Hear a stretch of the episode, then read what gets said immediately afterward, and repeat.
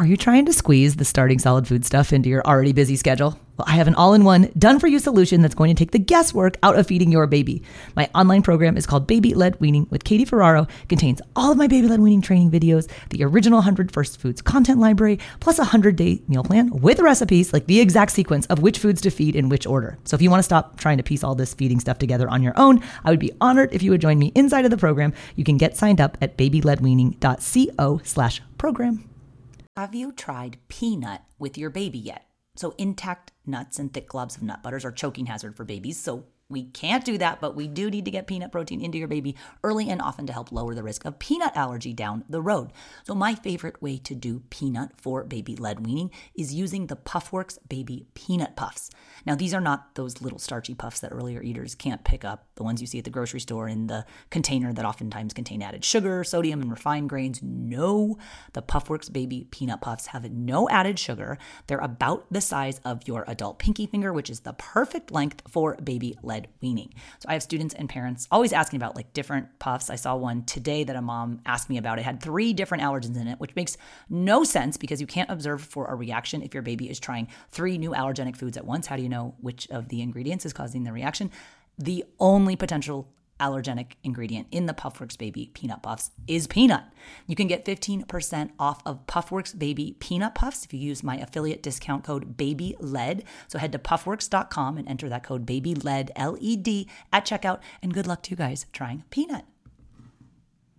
The manuals indicated you weren't supposed to feed your babies fruits and vegetables until after two years of age. There were real fears of diarrhea and dehydration. It was not really known where those diseases came from. Hey there, I'm Katie Ferraro, registered dietitian, college nutrition professor, and mom of seven specializing in baby led weaning. Here on the Baby Led Weaning Made Easy podcast, I help you strip out all of the noise and nonsense about feeding, leaving you with the confidence and knowledge you need to give your baby a safe start to solid foods using baby led weaning.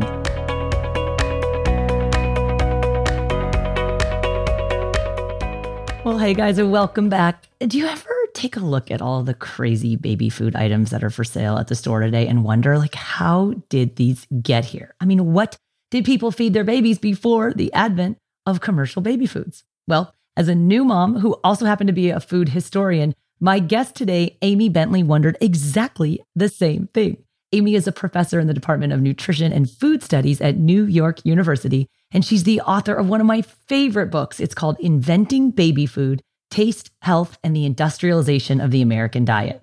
Now, Amy writes and researches and speaks about the social, historical, and cultural contexts of food, and she has a particular interest in baby food. So, her book, Inventing Baby Food, is one of those books I've just read it over and over again, and I always find something new and shocking. Like how, at one point in the 1950s, for example, the commonly accepted age for introducing baby food was five to six weeks of age. Just think about that. That was less than 100 years ago. And then there was actually even some doctors around that time endorsing the introduction of solid foods within 24 hours of birth. So Amy's researched all of the history of baby food and how industrialization of the food supply plus shifting child rearing philosophies have all shaped so many of the contexts about how we think about starting solid foods with our babies today. So, with no further ado, I want to introduce you guys to Amy Bentley, PhD, author of Inventing Baby Food, and we're going to be talking about what did babies eat before baby food was invented.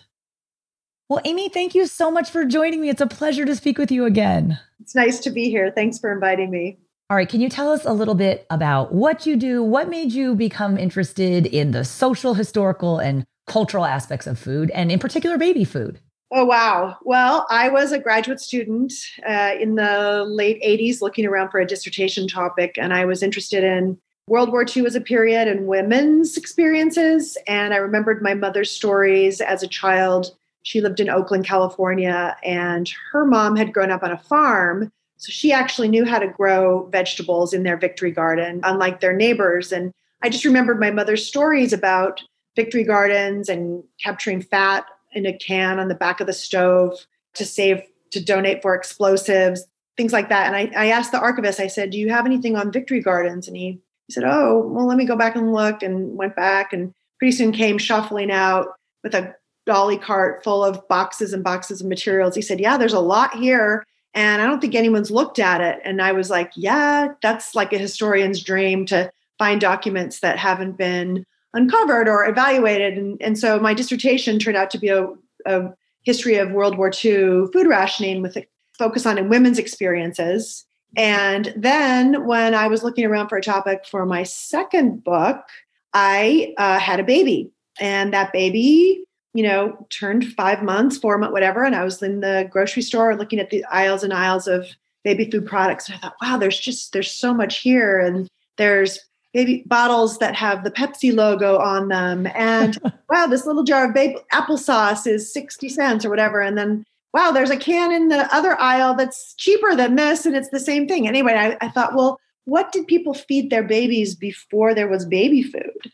And then I thought, well, well, I can figure that out. I'm a food historian. So the project just unfolded from there and became a really, you know, interesting journey. And I had two babies more. So, you know, three babies later, I had a book as well. Okay, your book is one of my all time favorite books, you guys. It's called Inventing Baby Food Taste, Health, and the Industrialization of the American Diet. I highly recommend it if you're feeling like pressure to go buy all these kind of wacky, I like to call them fake foods. Like you walk down that aisle at Target and like a lot of moms, like they registered at Target and then they went and bought a lot of like formula or breastfeeding supplies at Target. So like the natural progression is like, well, when my baby turns six months, I'm just going to go to the baby food aisle. And literally, like, there's no food in that aisle. Like, tell us a little bit about what the current landscape is with regard to baby food and then maybe juxtapose that to like like what did we do 100 years ago when there wasn't that wacko aisle at target? Right. The fun part of the project is to look at what was going on with infant food feeding practices and recommendations. Now of course it was a little bit earlier in my case. Compare that to when i was a baby in the 1960s when i and i interviewed my mom about that and then comparing it to the early 20th century where it, baby food really got its start in the 1920s. I mean, let me go back. Let me start in the beginning and then move forward, if you don't mind. So, prior to the 1920s, there was this thing called food for infants, but it wasn't its own category. It was a larger category of soft foods for infants, the elderly, and sick people. And you would have 19th century cooking and home manuals with recipes for um, wheat gruel, you know, like uh, cream of wheat, or beef broth, or scraped beef. And beef and wheat were seen as the strength producing foods that were important if you were sick, if you were old and you didn't have teeth and you needed soft foods, or sometimes if you are babies, but you uh, really didn't feed babies solid foods until um, 9 to 12 months of age. So definitely late compared to how what the recommendations are now, but extremely late, as we'll see in the, the mid 20th century. Moreover, you the manuals indicated you weren't supposed to feed your babies fruits and vegetables until after two years of age, and definitely after the summer. There were real fears of diarrhea and dehydration. There were fears of cholera and dysentery, and it was not really known where those diseases came from. And um, it was thought that maybe there was something in fruits and vegetables, of course, they have a laxative effect and it would cause, you know, diarrhea or whatever. But it, it was all mixed up with what is a disease, what is bacteria, you know, before this was all worked out.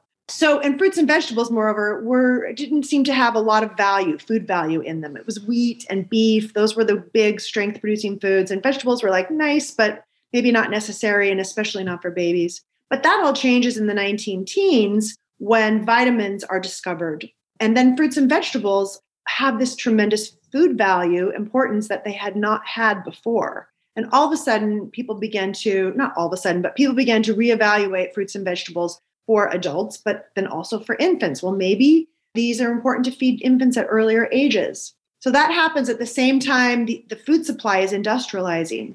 You're getting canning, manufacturing, mass production of foods, including canned fruits and vegetables. The Gerbers in Michigan have a canning facility for fruits and vegetables. And the, there's a folklore story that Dorothy Gerber, the mother, is working trying to prepare fruits and vegetables, puree them for her child, because now it's thought, well, give your children fruits and vegetables, but puree them about, they should be about seven or eight months of age. And she's frustrated and she tells her husband, well, you've got a canning facility. Why don't you do this in your canning facility? And then I don't have to do it.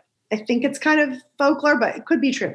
Sounds like a marketer had some influence in this story. You know what I mean? I agree. It's not actually the first. The first uh, commercial baby food is produced in Rochester, uh, New York, by another guy. But um, so baby food begins to be manufactured in the late 1920s and 30s. And then also at the same time, you have the perfect storm of the medicalization of childbirth and the development of specializations called pediatrics, OBGYN, you know, uh, where specialists are claiming control over infant feeding and um, childbirth. You're also getting the rise of advertising. So, advertising is fueling product development.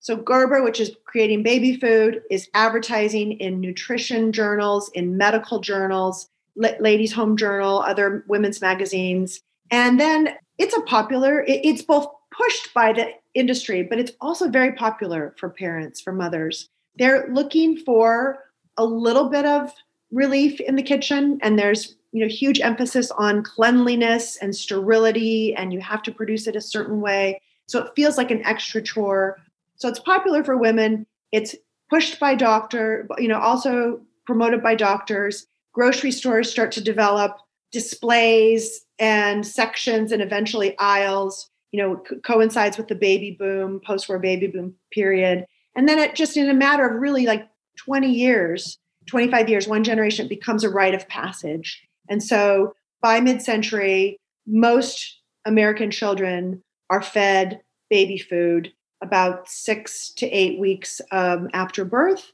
And most of those babies are consuming Gerber baby food. So it is huge, lightning fast in, in relative terms, um, transformation of infant food. Of course, parallel to that is emerging um, infant formula. That is also becoming more important. This episode is sponsored by BetterHelp. If you're thinking of starting therapy, give BetterHelp a try.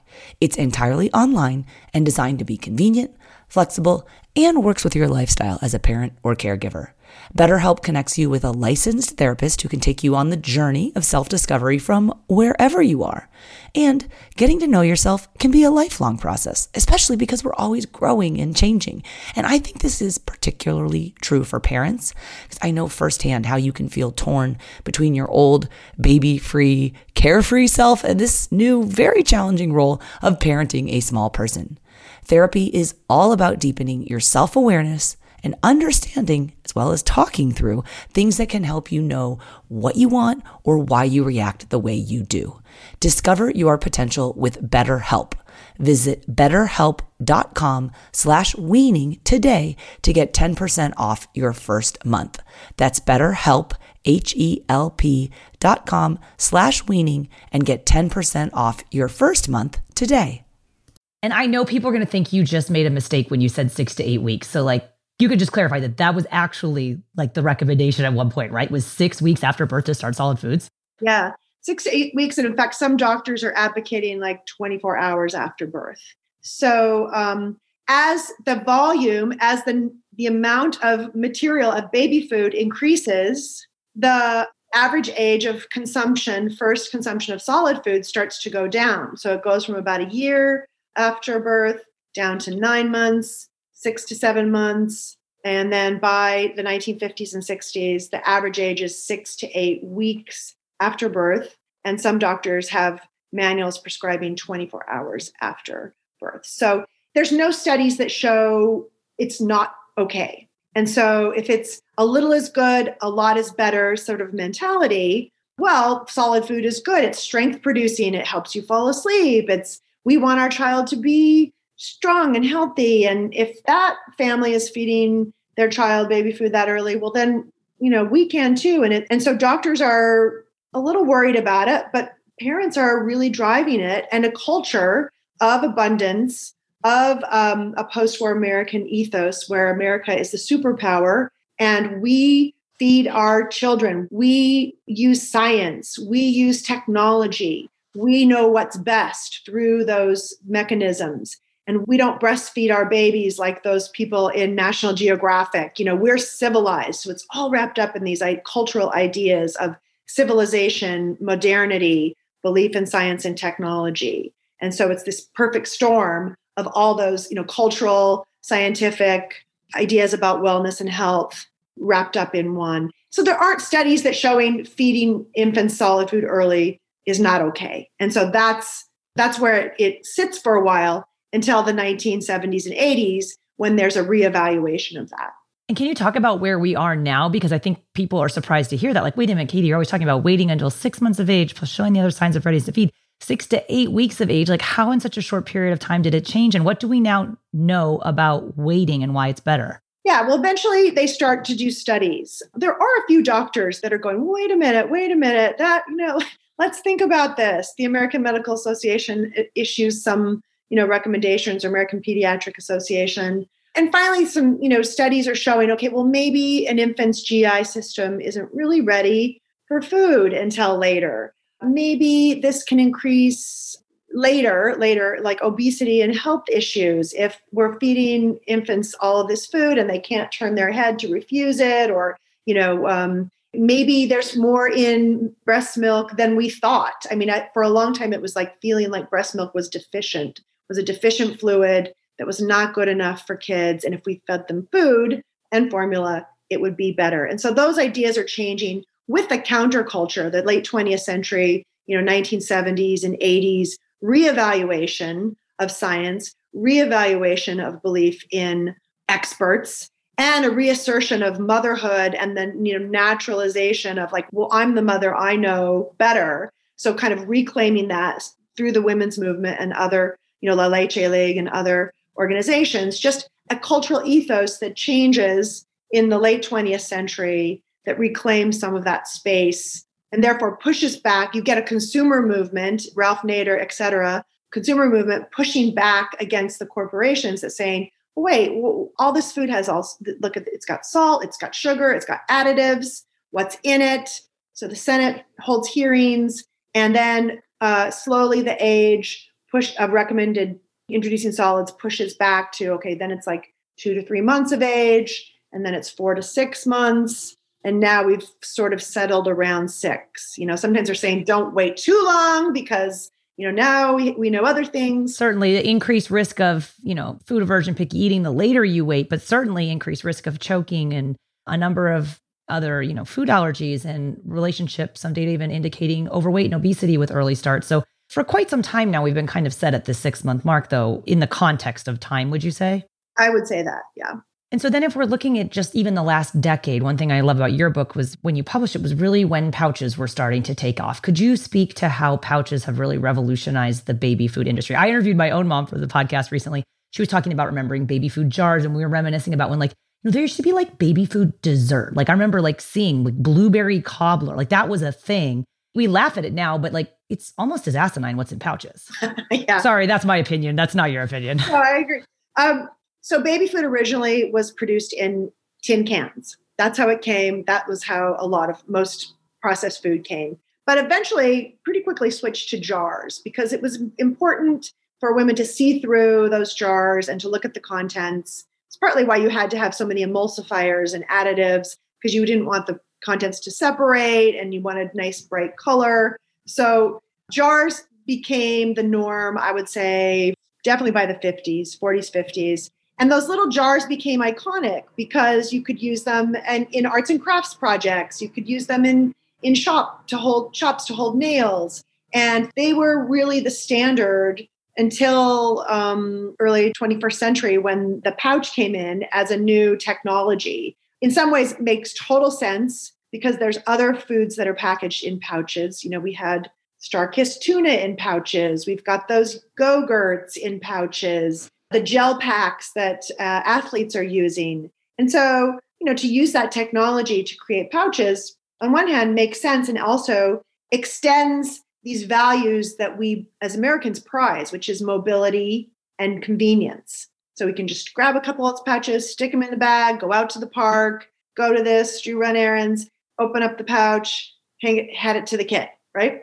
So it does what we already want baby food to do and value. Of course, the downside is it further individualizes food and feeding. So, you know, even just to unscrew a jar and and take a spoon out and feed an infant with a spoon or hands or whatever, you know, that is an interactive uh, exercise. And so there's stuff going on, there's communication, there's language. you're teaching children about food rules at a say if it were a meal with other people but if you're just taking a pouch and handing it to the kid in the stroller or you know just then that's a totally individualized atomized way of eating and you're missing a lot of socialization that goes on. I mean that's just one thing. Pediatric dentists aren't so crazy about them because they can just like you know get goo on your teeth. Oh and speech language pathologists hate them because it's not a required developmental milestone for your baby to learn how to suck out of a pouch. I mean dietitian myself you don't like them from a nutrition standpoint. It's watered down applesauce or versions of foods that babies could be eating and from a you know three to four dollars a pouch in some cases like can we talk about the baby food companies are not making these for you because they're convenient. They're making a killing on what's essentially apple and pear puree. Yeah, right. The, the primary the flavor is sweet. You know, the, the number one ingredients, usually apple or pear puree. But I have to say, I have a little sympathy for some of these products because they're interesting and they're fun. They're fun to try. I mean, on one hand, we shouldn't allow our parenting or our life to be driven by consumption and consuming. However, we live in a totally consumerized world. We get cues 24 7. So much of our life in every realm is about this idea of consumption and consuming. I'm not saying it's a great idea, but I'm just saying, like, in that realm of consumption, trying new products is interesting and stimulate, you know, like it's it's different. And so if there's a new thing that comes on the market, trying it, I mean, I, I understand that impulse. It's novel for sure, but now it's almost just like that's the norm. Like it's not novel anymore. Parents just think they need to have pouches. Yeah. yeah.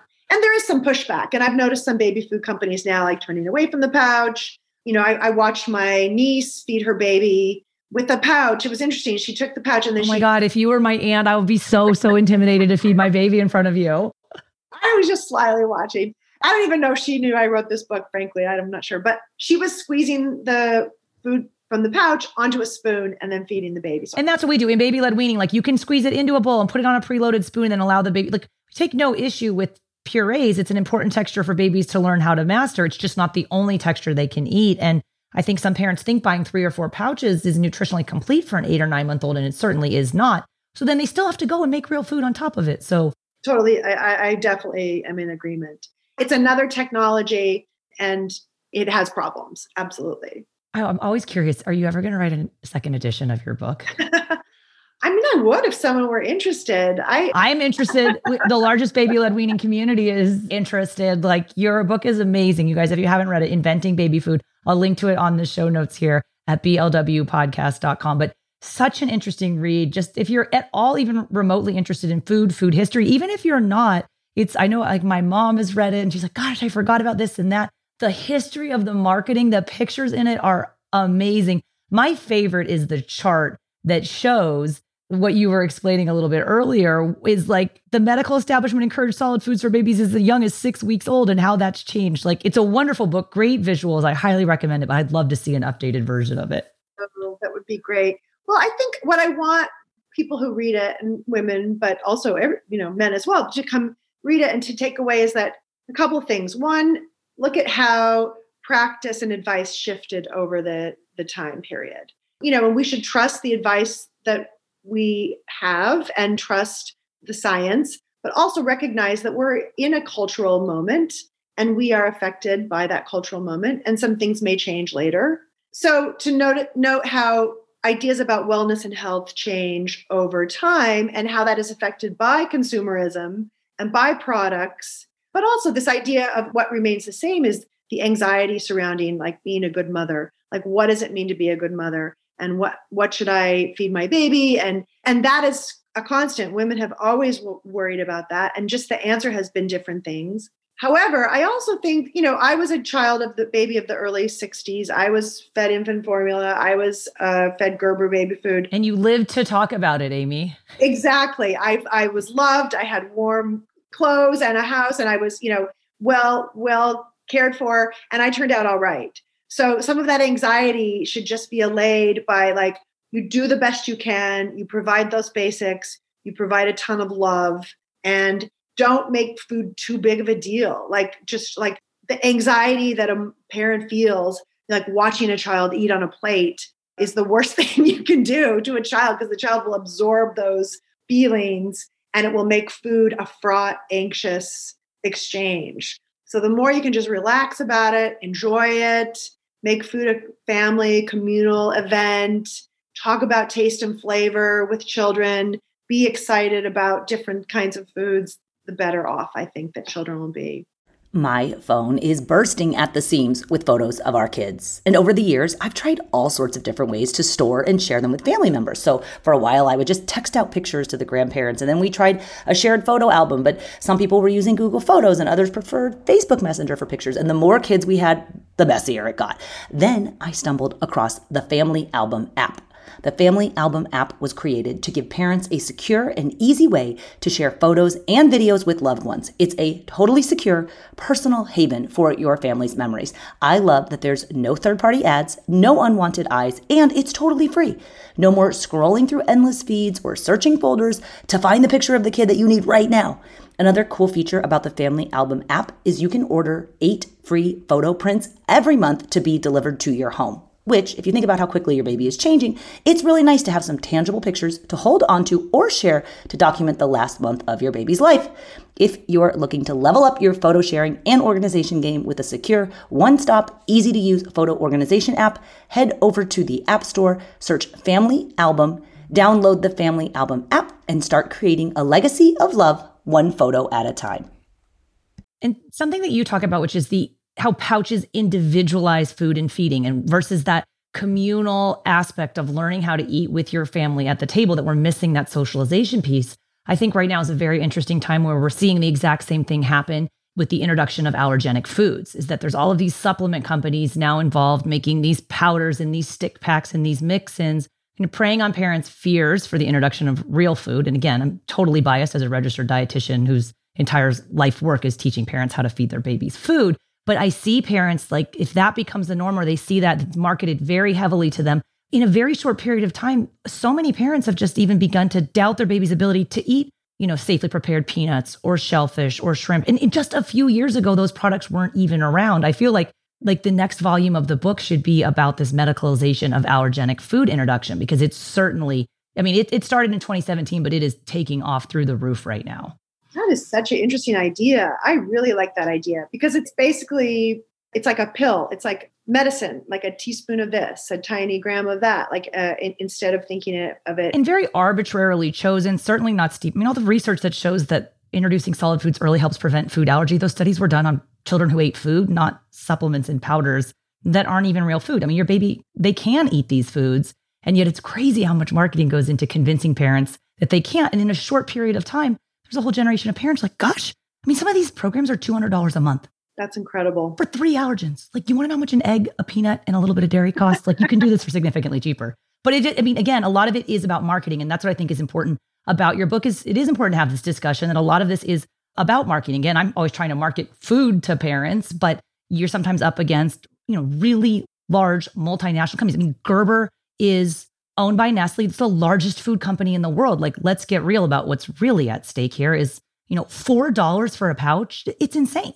Yeah, the pouches feel um I mean, they haven't supplanted the jars, have have they? Or are they oh God, have you been? I can't you can't even find a jar of baby food anymore. Gosh, I haven't checked lately. Oh, every time I go to Target, I think of you. I'm like, should I send her this picture? the one that kills me, shelf stable yogurt. Like, how gross is that, you guys? If it were actually yogurt, with live active cultures, it would need to be refrigerated. And yet, first ingredient, sugar. Like it's almost laughable. And I was actually, we are actually looking at a lot of the ingredients in these allergenic products. The first ingredient for their cookies is sugar. Like, but the purpose is to introduce allergenic ingredients. Like you could just feed your baby that real food without the sugar. Like to me, it seems very obvious, but I understand where the confusion comes because it looks more fun or you feel like you have to do it. And you make such good points about like, okay, if I'm a good mom, I have to be a good consumer. I got to try these things. And should I be buying this for my baby or signing up for this or that? And it just supplants and displaces the introduction of important, wholesome, real foods for families, is how I feel about it.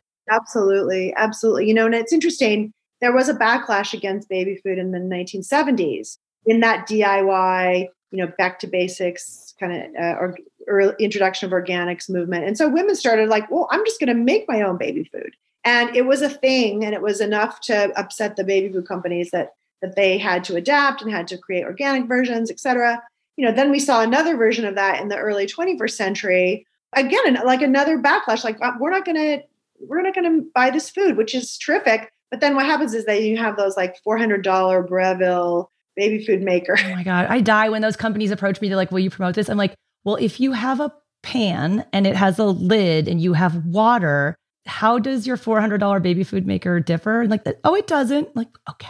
It's so sad. They can't leave stuff alone. And we clearly have way too much money if there's a there are people purchasing those things there's people with way too much money but my concern is is like people who don't have enough money like i remember seeing those being like what is this doing that my pot or pan's not doing and like like, no, it just does what a pot or a pan does. It's like, so let's just call it what it is. It's a $400 pot. Yeah, just preys on people's insecurities. And um, at the same time, it's fun and interesting. And there's nothing different with uh, to a pan and some water, basically. Yeah. One thing that's interesting about baby led weaning is it is one of the few things that appeals to a second time parent. Like, you know, that first parent, they're going to register for everything and like buy all the baby stuff. And then you have a second kid and you're like, I don't need any of that. But if you have a picky toddler, oftentimes those parents are kind of on the hunt for, okay, what can I do to help prevent picky eating in this second baby? They stumble upon, oh, babies can learn how to eat real food from their first bites, and then I don't have to do all this short order cooking stuff.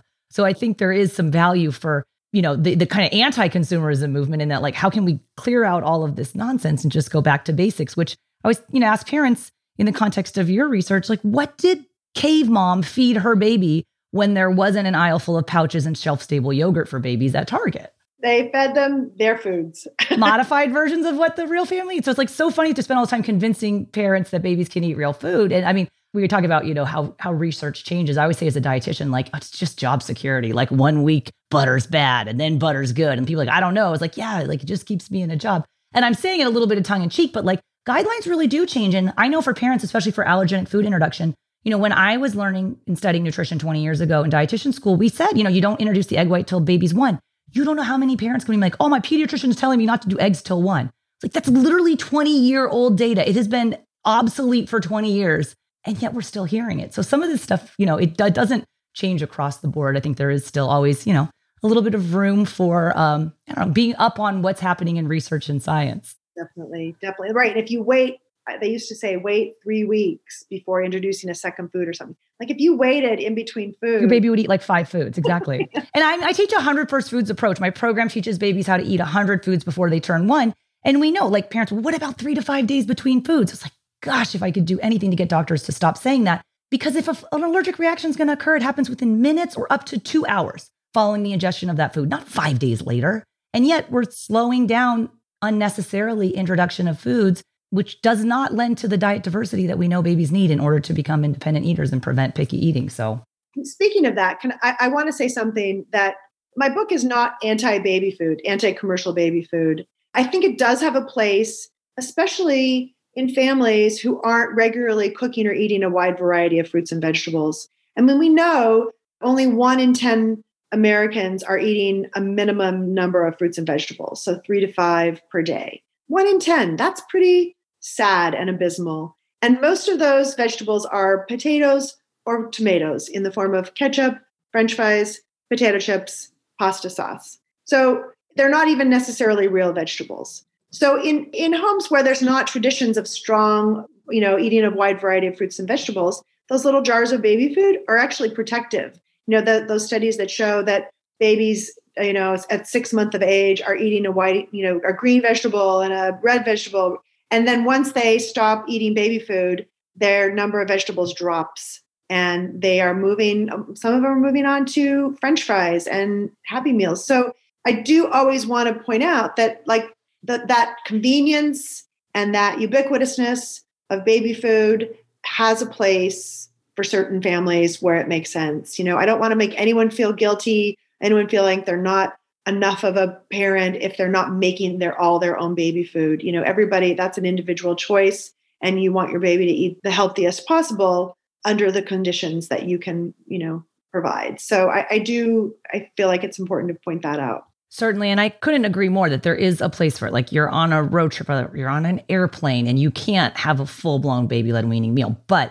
is it the only food that babies should be eating? No does the marketing of these products imply that they're nutritionally complete if you combine them with stage two and three and four and all this arbitrary marketing jargon? Like, there certainly is some trickery involved in it. And I think your book does a good job of pointing out just how much marketing is involved in these products. And once you're aware of it, sometimes I'm like, like I know we were talking about this with the girls I work with. They were saying they hate abandoned cart emails. I'm like, dude, I love abandoned cart emails because I always forget. And they're like, no, it's so mean. They're like tracking you. I'm like, I actually forgot. Like sometimes I like being marketed to. I like sponsored and targeted marketing. But you know, within reason, like some of these products are not necessary. And I think when we talk about like baby food dessert, like can we all agree across the board that no added sugars for babies up until age two is like a good thing that the AAP recommends? But what percent of baby foods have sugar as the first ingredient?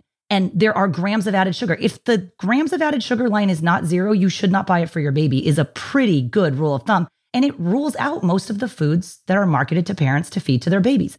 You mentioned a certain brand of yogurt, like baby yogurts have added sugar in them, but babies can eat real yogurt that doesn't have sugar in it. Like that's where I kind of draw the line. Definitely. Right. Those and then those makeup products like toddler milks, you know, that are chocolate flavored. Like just those definitely seem evil. I do a lot of speaking for WIC, and that's one of the most requested presentations that I do is about toddler milks because across the board we can all agree that toddler milks are asinine. Like yeah. Okay, you mentioned ketchup as a vegetable, and I always think of you when I hear about ketchup as a vegetable. Tell us about your work helping us to learn about ketchup as a vegetable. Oh man, I did a geeky deep dive into the whole uh, 1981 ketchup as a vegetable debacle that uh, in the Reagan administration that lived on to infamy and now is like a shorthand phrase for a government gone wrong. Uh, the, in the early eras of the era of the Reagan administration, they worked to dramatically slash all budgets, including USDA and school lunch budgets, by about a third. And so, very, very quickly, they were forced to come up with new guidelines.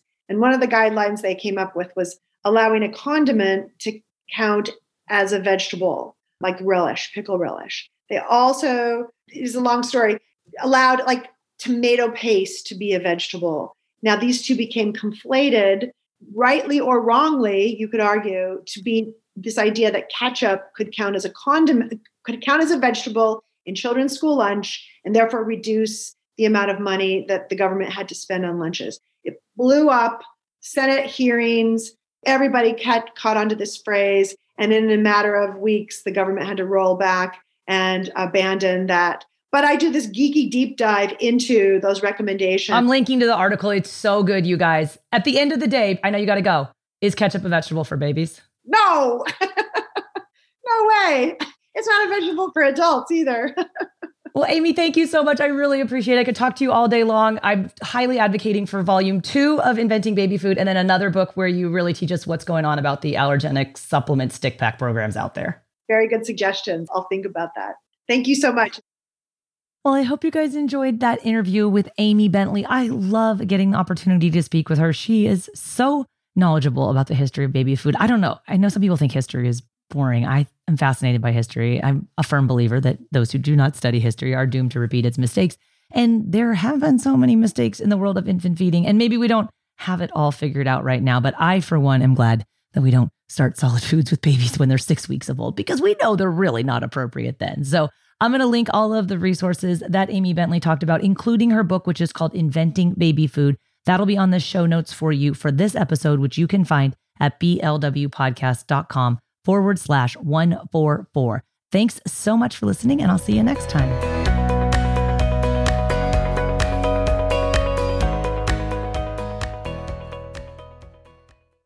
like a lot of moms out there. I will totally admit I am quite type A. I am a total taskmaster. And one of my weekly work tasks is to review the feedback forms that our new students in my program, which is called Baby Led Weaning with Katie Ferraro, that they leave for us. So basically, this form asks a lot of questions about you and your baby and your baby's feeding and medical history, any concerns that you might have or fears about starting solid foods. And all of this data helps me when I'm answering parent questions inside of our weekly live office hours so I can then tailor my response to your particular baby and situation, right? Because it's not a one size fits all approach when it comes to what your baby's eating, right? Because maybe your baby has an egg allergy or another mom in the program, she might really be struggling with how to make meat safe because she doesn't like to cook. So this week on the forum, there's a new mom named Janine and she wrote, and this is her quote, I researched a lot on the internet and I have a lot of books. I saw a lot of other baby led weaning programs, but in the end, this is the one that I realized realized is what I'm really looking for as a new mom. I love that Katie's program has a community and that there are videos for everything you need to know and how to make the foods. And what I love the most is that there's already a meal plan ready. And this just like stopped my heart because this is exactly why I created the Baby Led Weaning with Katie Ferraro program. I wanted to literally put everything that you need to know about starting solid food safely in one place with a super easy to follow 20 full weeks meal plan. Okay, there's 20 weeks because it's five foods a week. I want your baby to get to those 100 new foods before they turn one because I also know you have a lot going on as a new mom and hunting and pecking all over the internet to try to figure out what am I going to feed this baby? That is not the solution.